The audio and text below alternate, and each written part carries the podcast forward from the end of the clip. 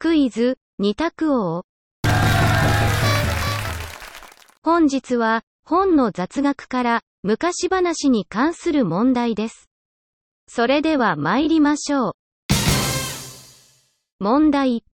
浦島太郎は、最後に鶴に変身する。浦島太郎は、最後に鶴に変身する。丸か×かでお答えください。